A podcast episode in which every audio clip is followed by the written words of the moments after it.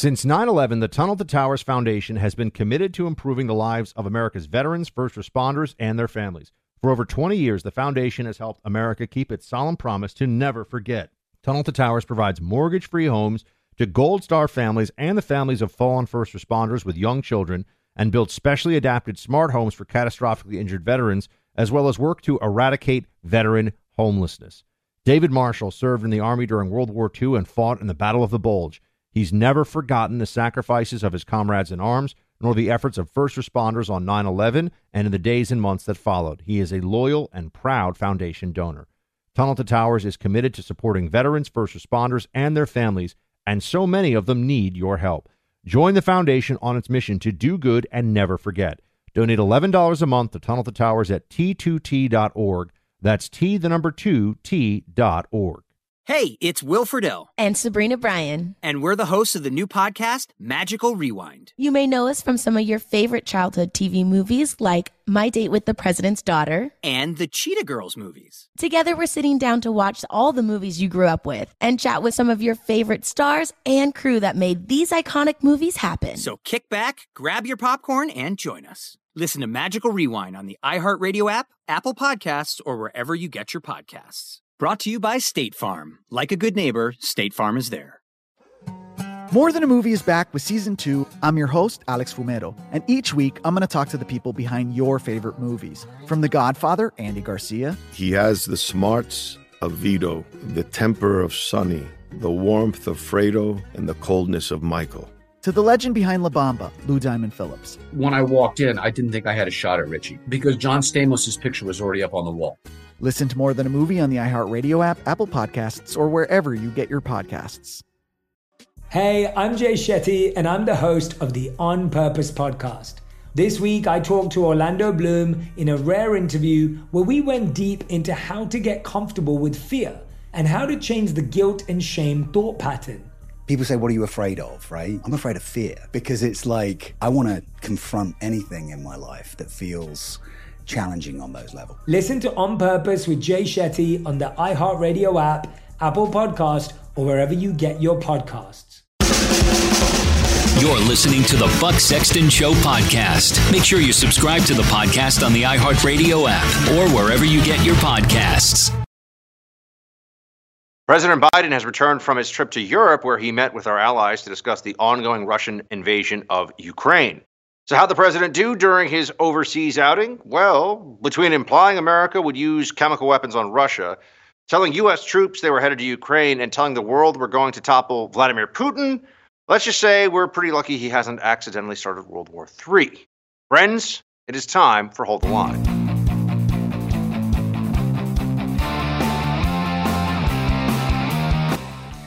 Welcome to Hold the Line. I'm Buck Sexton. Biden over the weekend in Warsaw trying to rally our NATO allies and establish a coalition to stop this war in Ukraine. The Russian war of aggression continues on. But it wasn't from a diplomatic and messaging point of view anything near the slick and uh, and established Joe Biden that some had pretended we'd see on the international scene. No, instead, Joe Biden had a number of major gaffes, the kind of gaffes that people would, under a different president, say President Trump, really worry about and make a whole lot of noise about how it could have even started World War III. There'd be hysteria all across the media. Let's just start with some of what Joe Biden's saying here. And this all goes, let's remind ourselves, to the fact that this is a guy who is too old for the job, should not have been put in this position, is not of sound enough mind to be the president of the United States but they won't talk about the 25th Amendment with Joe like they did with Trump, of course. Here's Joe Biden saying that NATO would respond in kind to a chemical weapon attack in Ukraine from Russia. Watch this. To clarify on chemical weapons, could, if chemical weapons were used in Ukraine, would that trigger a military sp- response from NATO? It would, re- it would trigger a response in kind whether or not you're asking whether NATO would cross, we'd make that decision at the time. Now, look, I get it. He probably meant to say, I would assume he meant to say, a proportionate response to the usage of chemical weapons in Ukraine. But it's important that Joe Biden get this stuff right. He is for better or for worse, I think we see quite clearly, usually for worse, the leader of the free world. He is the commander in chief of the most powerful military on the planet. Him saying things like we'd respond to chem- chemical weapons in kind is a blunder. A blunder that people like Jake Sullivan, the national security advisor, have to spend time clarifying afterwards what the words of the commander in chief were supposed to be. Here is Jake Sullivan doing just that.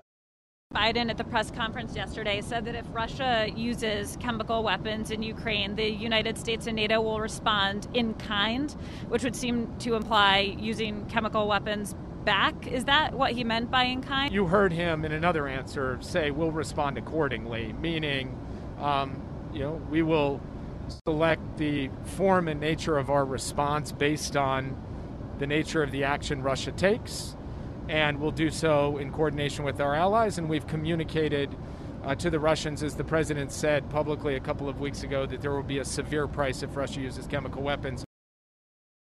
Okay, so clean up on aisle. Oh my God. That was the first one. There'll be more of that coming up here in a moment. Remember, Joe Biden has been sold to the American public as a candidate for many years now as a steady hand. He is a tried and true, a tested member of the foreign policy elite. That's what they say. In reality, Joe Biden is a guy who's neither intellectually nor ethically particularly impressive, doesn't have a grasp of world affairs or even of the good guys and bad guys, that gut instinct sense that would be useful at a moment like this. No, instead, Joe Biden just says the usual platitudes. And then when he goes off script and adds in something of his own, it gets messy.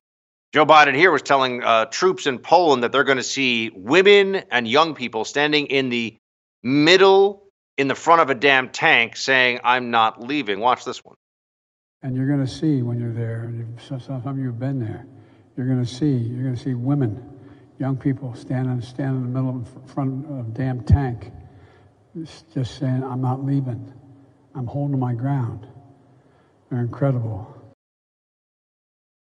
Okay, yet again, because these are some of the major concerns we have in this moment about how the U.S. responds to the situation in Ukraine. You have Biden saying, you will see. Now, this one was a little bit more of a, of a context issue, I think. You say Joe Biden saying, you will see on TV or in social media or whatever the case may be. But the White House felt the need to clarify because this had to do with U.S. troops in Ukraine, which is a major point of contention and consideration at this point in time. The White House clarified on troops in Ukraine the president has been clear we are not sending U.S. troops to Ukraine, and there is no change in that position. Now, that one I'm going to say is the most of the three cleanup on aisle, oh my God moments here. Uh, that one was the, the most mild in the sense that it's, it's understandable he could say to the military, you would see, but needs to be careful when talking to the military who are currently in Poland and, and defending NATO allies that he doesn't seem to suggest that we might be at some point in the near future actually deploying U.S. troops into this war in Ukraine. And then there was the big one, the one that really overshadowed everything else Biden said in that Warsaw speech. Here he is saying, for God's sakes, well, let, us just let's just let the president say it. Uh, but I would point out this: the notion of regime change is one of the most contentious areas of foreign policy discussion right now, given what's gone on in the U.S. over the last 20 years. Here's Biden making what sounded to many like a plea for regime change in Russia. Watch. A dictator bent on rebuilding an empire will never erase the people's love for liberty. Brutality will never grind down their will to be free.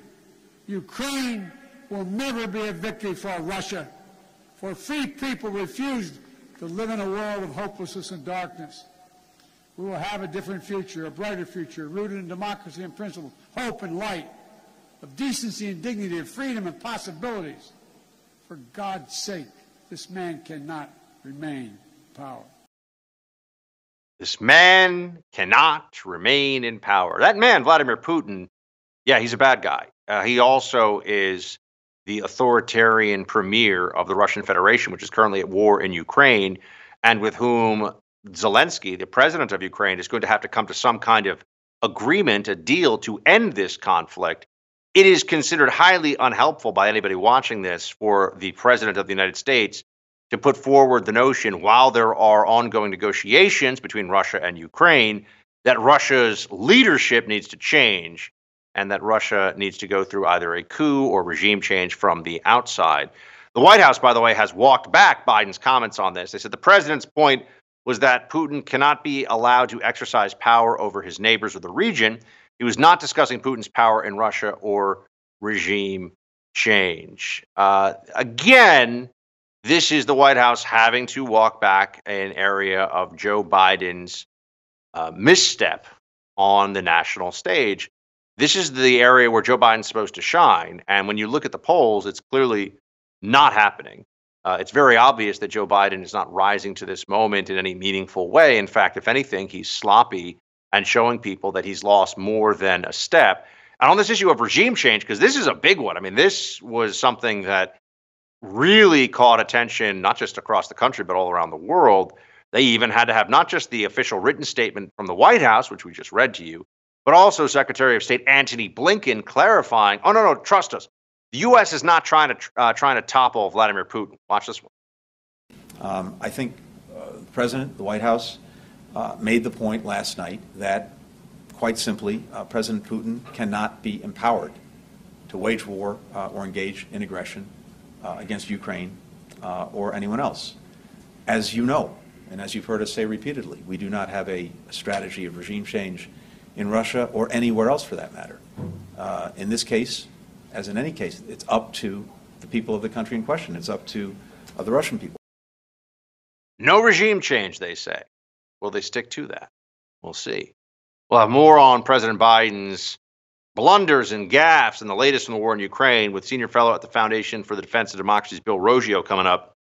Right now, let's talk about one of the unforeseen consequences of all the situation that uh, that's unfolding right now in Europe. The invasion of Ukraine is the kind of chaos that foreign identity thieves actually love because it's an easy target now for a lot of people online. They click on things, they don't know what they're getting. There are appeals for aid going out there. Hackers are all over the place. And you know where they're trying to hack first and foremost, if they can? Your home. Not your credit card. That's small time stuff. These hackers want our homes. The crime is home title theft. Not exploding in the US, and no Uh, rather it is exploding in the US and you're not covered by homeowners insurance or common identity theft services. The problem is this the title to our homes are kept online. An online identity thief knows that his big payday is as easy as forging your signature stating you sold your home to him. Now he'll take out loan after loan against your home, and you won't know until the collection calls start or you get an eviction notice. How do you protect your home from title theft? Go to your county recorder's office and check your home's title every day. Or you can register your address at hometitlelock.com to see if you're already a victim. This is how we protect our most valuable asset. Go to hometitlelock.com. Again, that's hometitlelock.com. Bill Roggio stops by when we come back. Stay with us. There's a battle going on right now that may be the most important fight our country's had since the Revolutionary War. Once again, it's about our freedom. People like you and me are being canceled, our speech increasingly censored by big tech and corporate media. Can't let that happen. Time to fight back. Please stand with us and support The First TV. Be a part of our team dedicated to preserving the very essence of who we are, free Americans.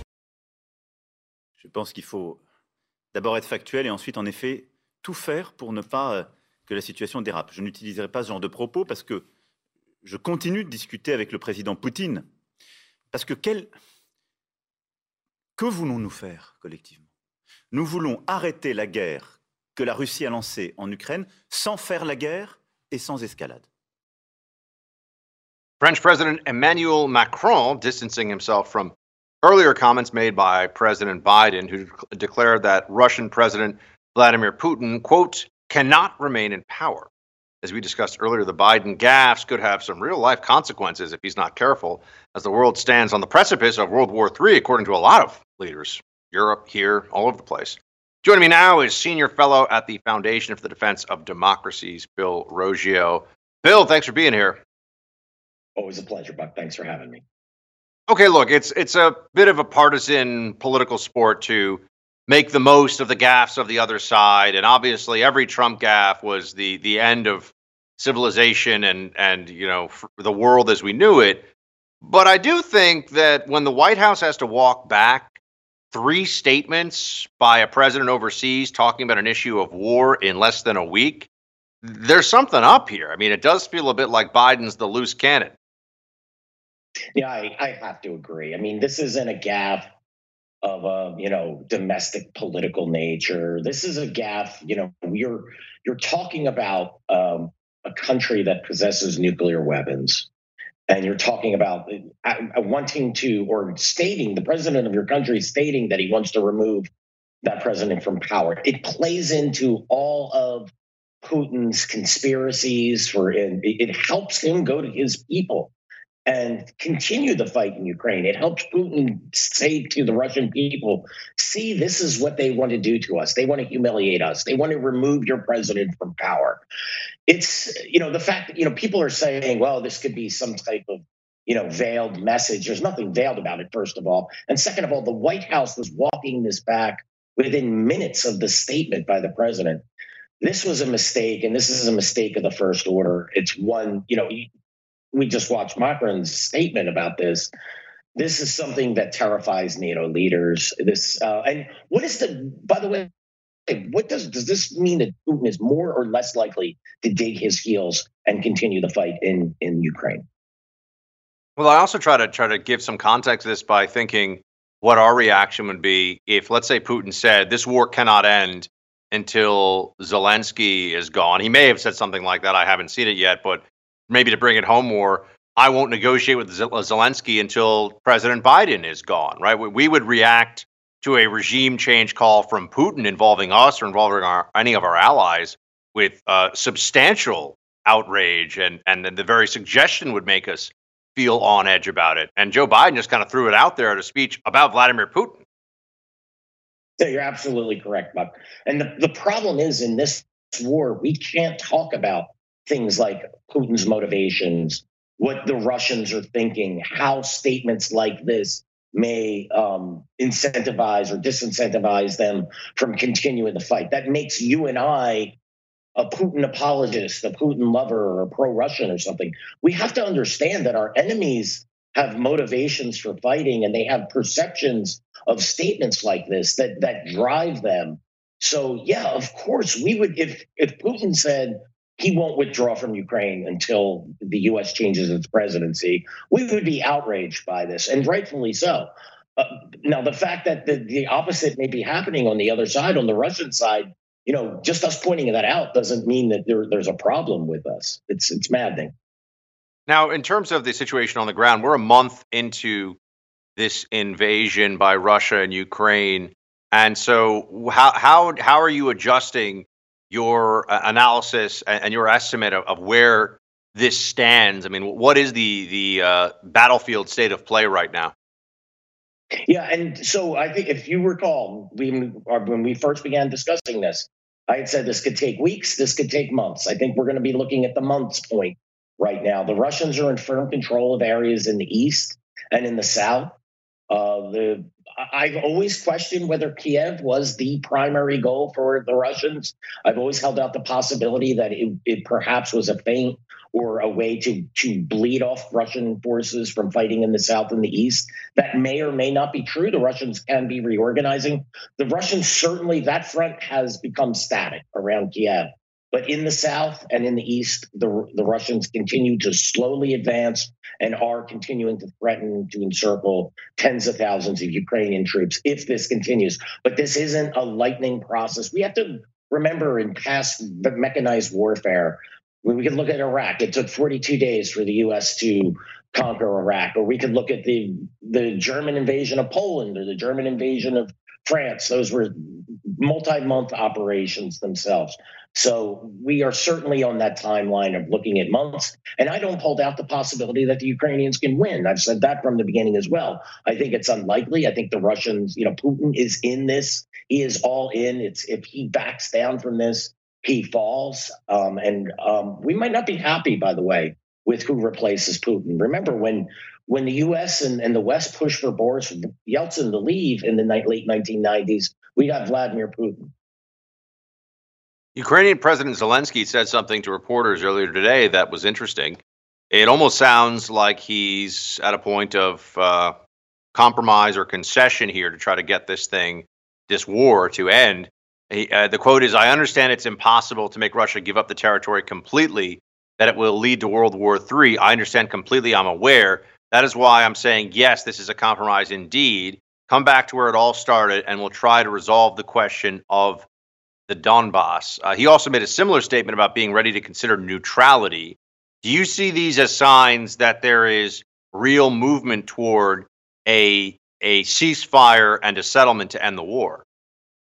Well, I think this really, the Russians, when they're ready, when they believe they've achieved their objectives or come close to it, I think that's when you'll see serious efforts at negotiations on the Russian side. Right now, the Russians are saying they're nowhere near um, uh, having a beneficial point of where they could, where their talks can be beneficial. Zelensky, on the other side, concedes to every other day seems to be conceding points. He won't join NATO. He consider neutrality.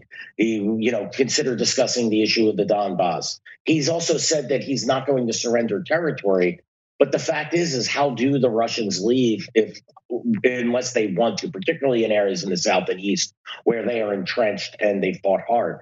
So I think what his statements show that Zelensky is coming to realize, I think he's realized this for the last several weeks, that his situation is not improving. He may be slowing down, or in the case of Kiev, halting Russian advances for the time being. Um, I think he actually recognizes the situation on the actual military situation on the ground is grim, and NATO is not coming to the rescue. So, where do you think this heads from here? What are you expecting? What are you expecting to see in the days ahead? Yeah, I, I think we're just going to see a lot more of the same of the last couple of weeks. Slow, grinding, fighting. We have reports of this town switching here, this town switching there, um, back and forth between the. I think that's the nature of the fight.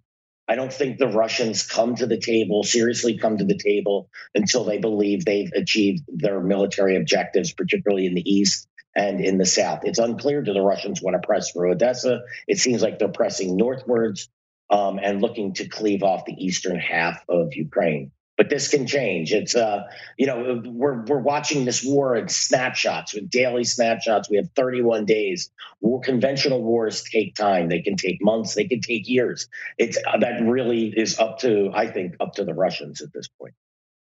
Bill, always appreciate the expertise, my friend. Good to see you. Thanks, Always a pleasure, Buck. The Oscars failed to draw major viewership last night, but Will Smith slapping comedian Chris Rock across the face generated a lot of headlines this morning. We have more on that with conservative commentator John Cardillo coming up after the break. First, I want to talk to you about protecting your online data. A lot of companies promise your privacy is guaranteed. We know that's not true.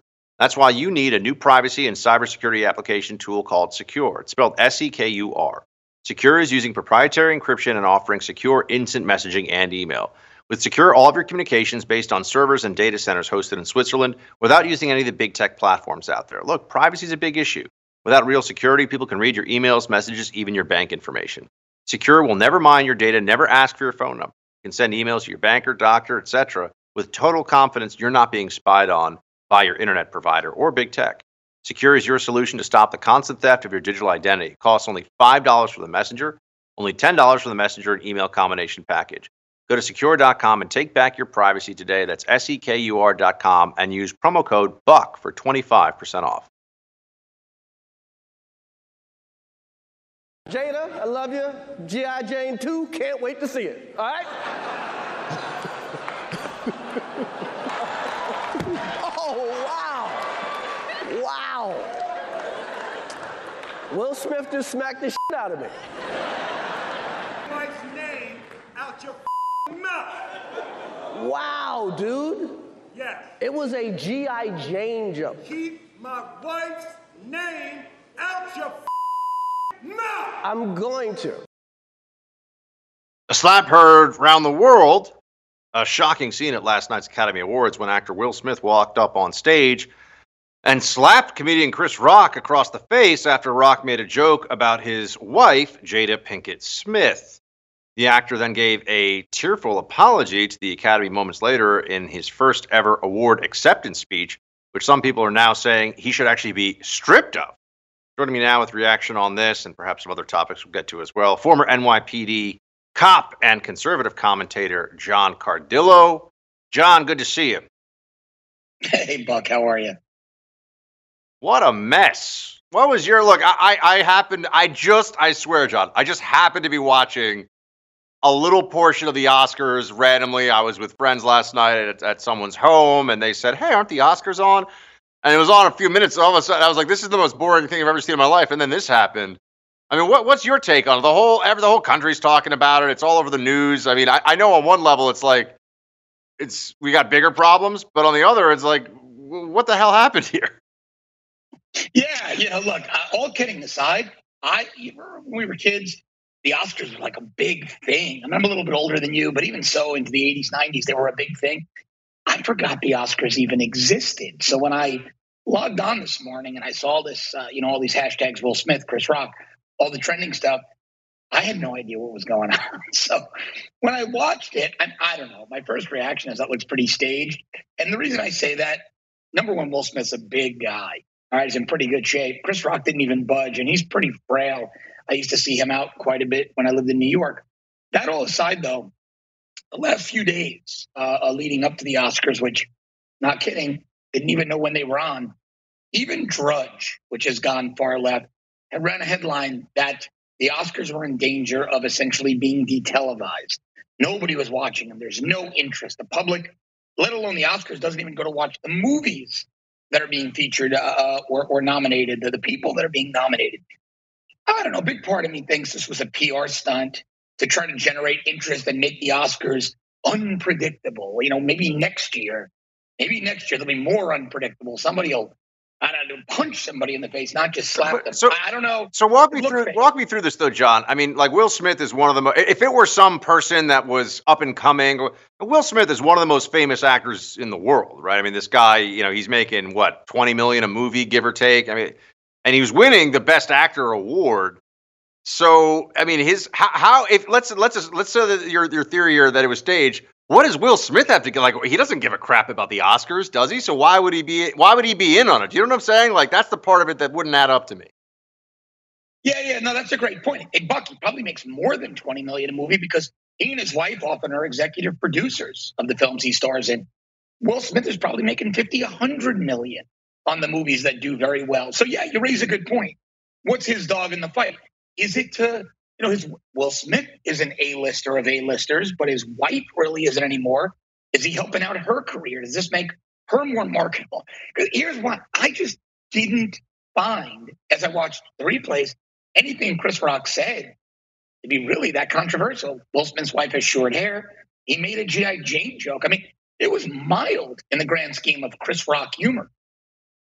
Yeah, that well, that part of it was, I think, for sure the reaction for a lot of people, including Chris Rock, who whatever the, the situation was leading up to it, I, I, think it is a you know it is a clear point that he's like I, I, wasn't even really that wasn't the harshest. I mean, Ricky Gervais was making fun of people's real alcoholism and stuff at the Golden Globes, if you remember. You know, he made the joke about uh, Robert Downey Jr. So I mean, you know, he was going after some really uh, r- really sensitive uh, targets there among people. Anyway, uh, also I thought it was interesting though, John, just to see so there, let's assume, let's assume for this purpose. I mean, I actually think that Will Smith just had a meltdown and this is real. But put that aside, I don't know. And I mean, my my my first reaction was this is clearly staged. But the more I watched it, I was like, it looks like his face. He actually gets hit, and you could t- anyway. Neither here nor there. Just for the purpose of conversation, let's assume that this actually happened. Were you surprised at how many people came out and said, "Yeah, that's right"? Someone says something you don't like about your wife, hit them in the face. I was like, guys, I don't. I don't think that's it's certainly not the law, and I also think that's not really the way we want to go about this. Well, I mean, listen, Buck. If somebody says something real, uh, you you and your wife, you and your girlfriend walk into a bar or restaurant, and you're just two private people, not as famous as Buck Sexton, the A-lister of radio, the new king mm, of all media. We're not as famous. no, but you know, you're a private person. Some guy gets rude with your wife, makes a sexual innuendo, inappropriately hits on her. That's one thing. But Jada Pinkett Smith is a public figure. And as we just said, this was a really mild, innocuous joke. It wasn't funny, but it wasn't something. Look, I always look at things through the lens of how would their kids feel? I don't think their children would have been particularly offended that Chris Rock made a short haired G.I. Jane joke about their mom. I mean, this was nothing. The, whole thing is just really weird. So then, if it's not staged, does it just show us what thin-skinned little, hmm, you know, celebrities really are? That they can get up there and and and say whatever they want about anything, but they can't take 11 seconds of being the butt of an innocuous, unfunny joke. Could be that as well. Will Smith's Yeah, been I mean- celebrated for so long, right? We, he just got the award right after. I mean, minutes after this happened, they brought him up on stage, said he was the best actor all year. And also note that to your point about the profession, because I totally agree. But someone someone says something to your wife at a bar, you say something back, they square off against you. You know, maybe you throw the first punch because you think they're coming at you. Different situation. We're talking about the Academy Awards. Everyone's in black tie. Jokes are being made, and in a professional setting, like if I was doing a radio show and I made a joke, and someone walked over to me that was uh, you know was also in the business, I wouldn't think they're going to punch me. Like they could sucker punch me. I would never expect they'd do that, right? And so there was uh, there was definitely like a sucker punch aspect of it too. Again, assuming that this is real, which I think it was, but who, whatever. The Academy, by the way, John, put this out. The Academy does not condone violence in any form. Tonight, we are s- delighted to celebrate our 94th Academy Awards, who deserve this moment of recognition from their peers and movie lovers around the world. You know, there are people saying that Will Smith should lose his Oscar over this. Do you think that that's actually going to gain any steam? And and also beyond that, I mean, to your point, it just feels like Hollywood doesn't have the cultural resonance and power that it used to. Unfortunately, it's moved to Netflix, Amazon, Twitter, TikTok. You know, that's really what I think is driving a lot of cultural perception, much more so than Hollywood. Oh, yeah, 100%. Look, look at the irony of that tweet from the Academy. They don't condone violence in, quote, any form, in any form. The backbone of their industry are violent movies of people shooting each other up. I mean, that in and of itself is such a tone deaf tweet. And and the other thing that, that's moronic are these people saying Will Smith should be arrested. Dave Aronberg, who I know, Dave's a good guy. He's the state attorney, what we call the district attorney of Palm Beach County down here. Dave Aronberg is calling for Will Smith to be arrested and prosecuted, even without Chris Rock as a complaining witness and a complaining victim. then he goes on to say in subsequent tweets, well, but if Will Smith says it's staged and Chris Rock doesn't want to cooperate, there is no criminal charge. The fact that elected prosecutors are debating this with everything else going on in the world, a little tap. Will Smith gave him a smack and it was real. Chris Rock recovered fine, didn't even look like he was in pain. That's what we're going to waste resources of the criminal justice system on. Meanwhile, in New York City, you can you can carjack somebody at gunpoint, and you don't go to prison. You don't go to jail. You get charged of petty larceny. They're really they're really calling for prosecutors to lock a guy up for smacking another guy. Yeah, I mean, the world is stunning. upside down. Yeah, that's for sure, John. Hey, always good to see you, man. Thanks for joining us. Thanks, Bud. Take care. The scope of unforeseen consequences due to COVID 19 mandates and lockdowns is starting to become clearer as a new study shows a dramatic rise in alcohol related deaths during the pandemic. We'll have more on that with the First TV's Tina Lowe when we come back. But first, I want to tell you about my new special available to First TV subscribers. Hunter Biden's name has become synonymous with nepotism and graft. Between his unsavory lifestyle, his shady business dealings overseas, and a misplaced laptop which exposed his corruption to American voters, the president's scandal ridden son has become a political liability and a PR nightmare for the White House. You're not going to want to miss my first TV special, American Scandal Hunter Biden, where we delve into the life and corruption of Joe Biden's son, Hunter. This special is available only to First TV subscribers. Go to thefirsttv.com or the First TV to watch now. We'll be right back with the First TV's Tina Lowe. Stay with us. As the COVID 19 pandemic is transitioning into an endemic, the world is starting to understand the scope of the unforeseen consequences that came with long term lockdowns and restrictions. In a recent study, the New York Times reported that, quote, the number of people in the U.S. who died of alcohol related causes soared during the pandemic as routines were upended, support networks frayed, and treatment was delayed. The study found that deaths were up 25% in 2020 from alcohol related uh, issues compared with 2019. All right, here to discuss the full impact of the pandemic's collateral damage is first contributor, or rather, first TV contributor, Tina Lowe. Tina, good to see you. Hey, Buck. So we're starting to see this now. I think they're rolling it out pretty slowly because there were people who the whole time were saying, hey, can we take into account what this will do to missed cancer screenings, for example? Can we take into account what this will do to the mental health of people who are locked away from seeing family members, from being able to do their normal day to day activities, from being able to go to the gym, from being able to be in public playgrounds, the effect on the men uh, minds rather of children and their education, all of this. It's like the bill has come due, or uh, long ago really came due, and a lot of people are now starting to say, "Hold on a second, you mean that trying to partially halt society to stop an aerosolized virus that we have no prayer of actually stopping isn't necessarily a good trade-off?" What a shock, Tina. I mean, we knew from the very beginning there was no sense of, you know, cost benefit analysis in terms of protecting the people who needed it the most.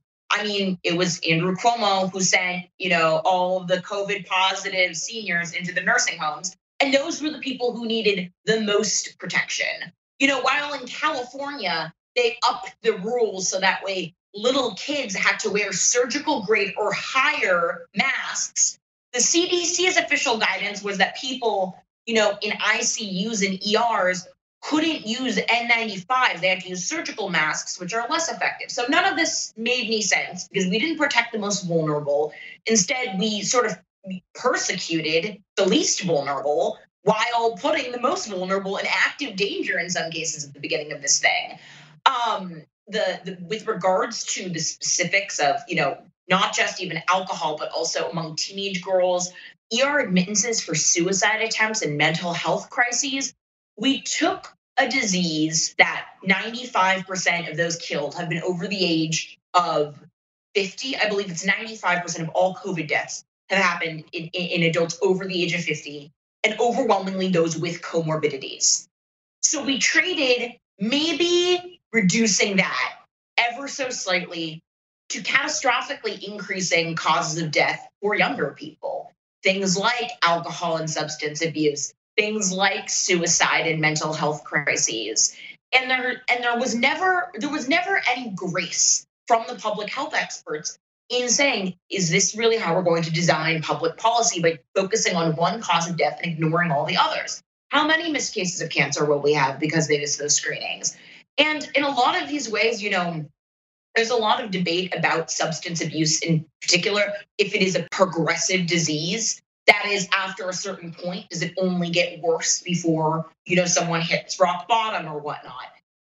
And, you know, hopefully those who say it's progressive are wrong, because if not, then we're only seeing the very beginning of what the lockdowns did in terms of these deaths. Because how many people just started, you know, drinking more, using drugs during the pandemic, and even though things have, you know, reopened, that's a hard trend to reverse, especially if you were in a lockdown area for, you know, two plus years.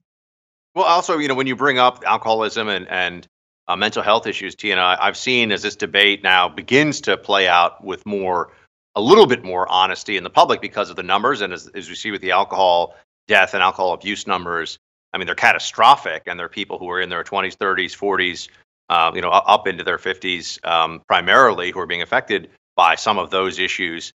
And of course, there are mental health issues. I mean, people act like, well, that's on the individual suffering from them more, whereas COVID is just a thing that anybody catches. We locked people in their homes and said, you can't go to work, you can't go to school, you can't do your job, you can't go to parks, you have to wear a, a, a stupid mask over your face all the time, and you should be terrified. That's going to have a massive public mental health impact as well. And, and I feel like the Fauciites need to answer for this. And I mean that publicly. There, there need to be real hearings on Capitol Hill and, and just gen, in general as a country, we need to sit down and have a conversation about how the hell did this happen to us? And especially, it's pretty disappointing. It's pretty disappointing how the wokes haven't realized how regressive this was in terms of you know poverty and, and race and whatnot the people who are the quote unquote least privileged, this did impact them the most. You know, I think we all knew rich people who were able to decamp to, you know, their parents' vacation home in the Hamptons or already lived in a big home where they had a backyard and lived in a suburb with good policing. If you were in any of these cities in, you know, the summer of 2020, not only were you locked in your tiny apartment where, you know, the bargain we all make to live in cities is we're going to have a smaller place, but more communality outside, public parks, public transit. Those were all shut down and then rendered utterly ineffective when you had city centers being torn apart every single night by Antifa in response to the BLM, you know, protests and rioting.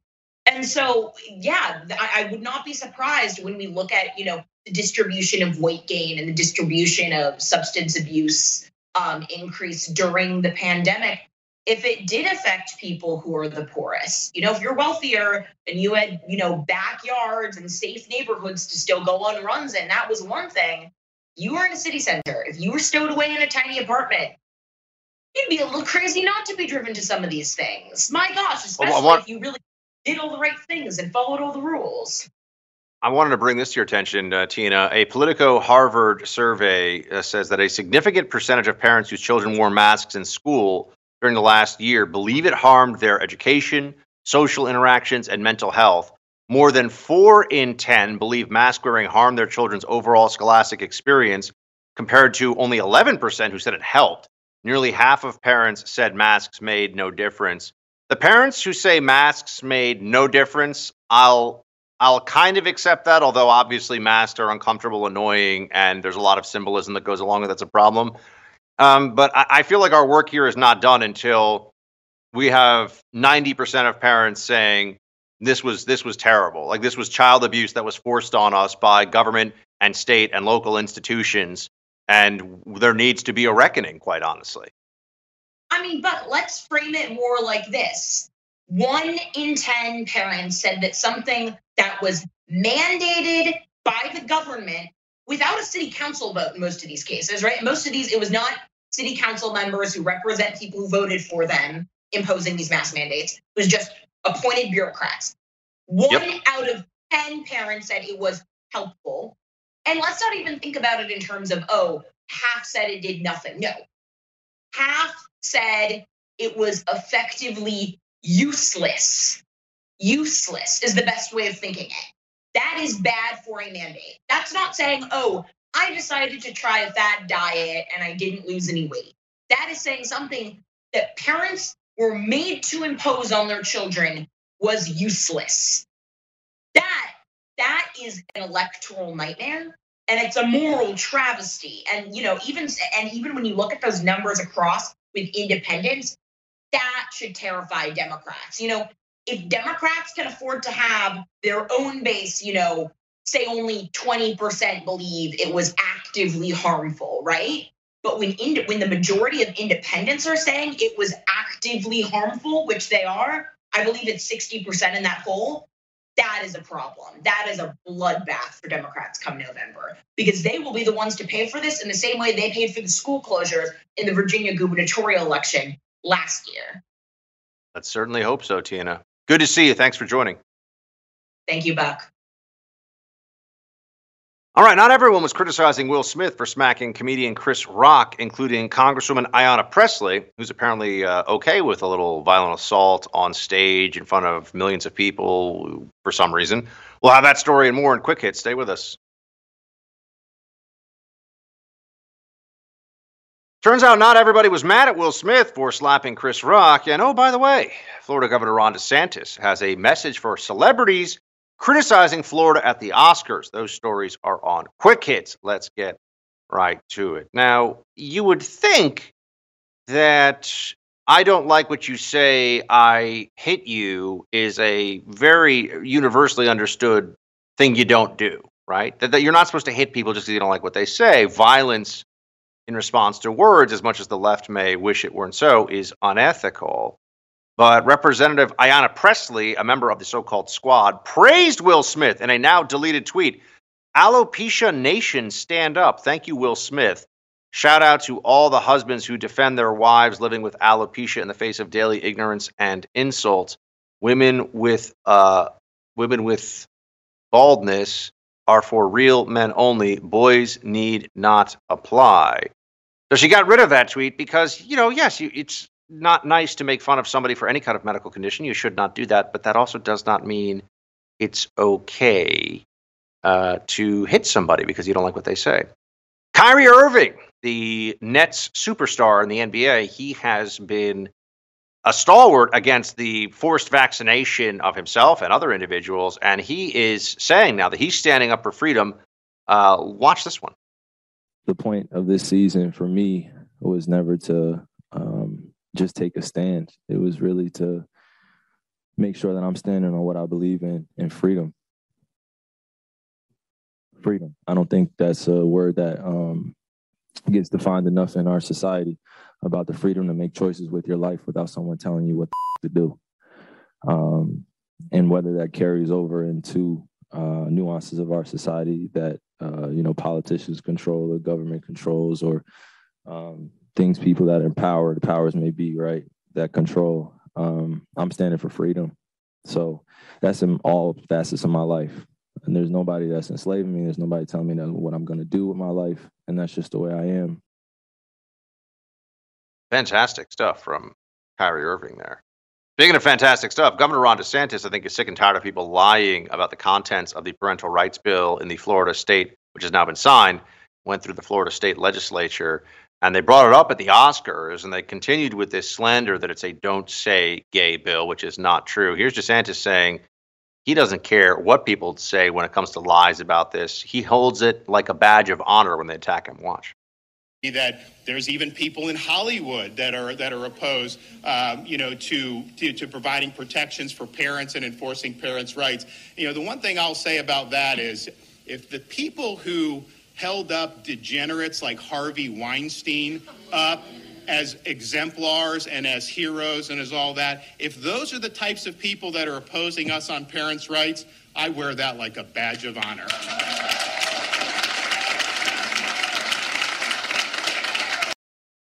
That's it for tonight's Hold the Line. The No Spin News with Bill O'Reilly is up next.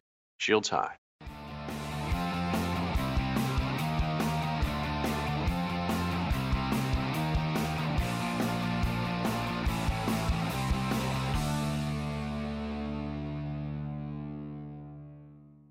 There's a battle going on right now that may be the most important fight our country's had since the Revolutionary War.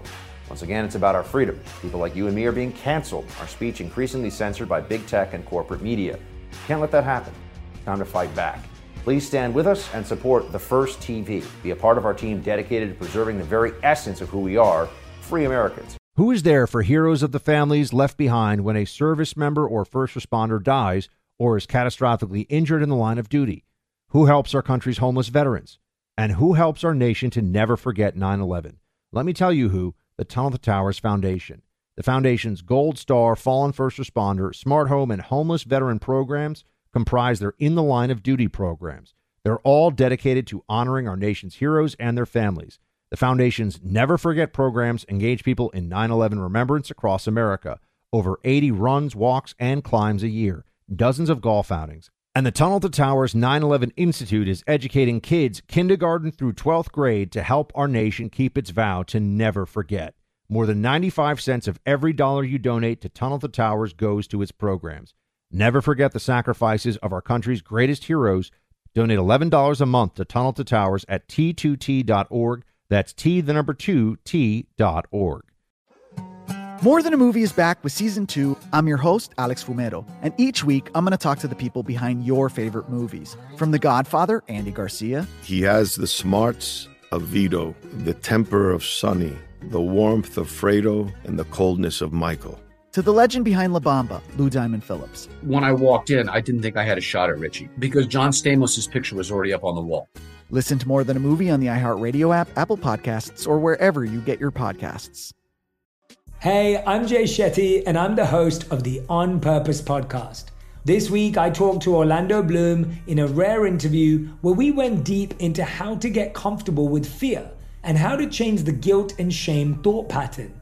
People say, What are you afraid of? Right? I'm afraid of fear because it's like I want to confront anything in my life that feels challenging on those levels. Listen to On Purpose with Jay Shetty on the iHeartRadio app, Apple Podcast, or wherever you get your podcasts. Hi, I'm Michael Rapaport. And I'm Kebe Rapaport. And together we're hosting Rapaport's, Reality Podcast. We have a passion for reality TV, and we're inviting you into our living room. We're dissecting the drama and we're giving praise to the single greatest form of entertainment on television today. That is right. Reality TV is the greatest form of entertainment on television today. Listen to Rapaport's Reality with me, Kebe Rapaport. And me, Michael Rapaport, on the iHeartRadio app, Apple Podcast, or wherever you get your podcast.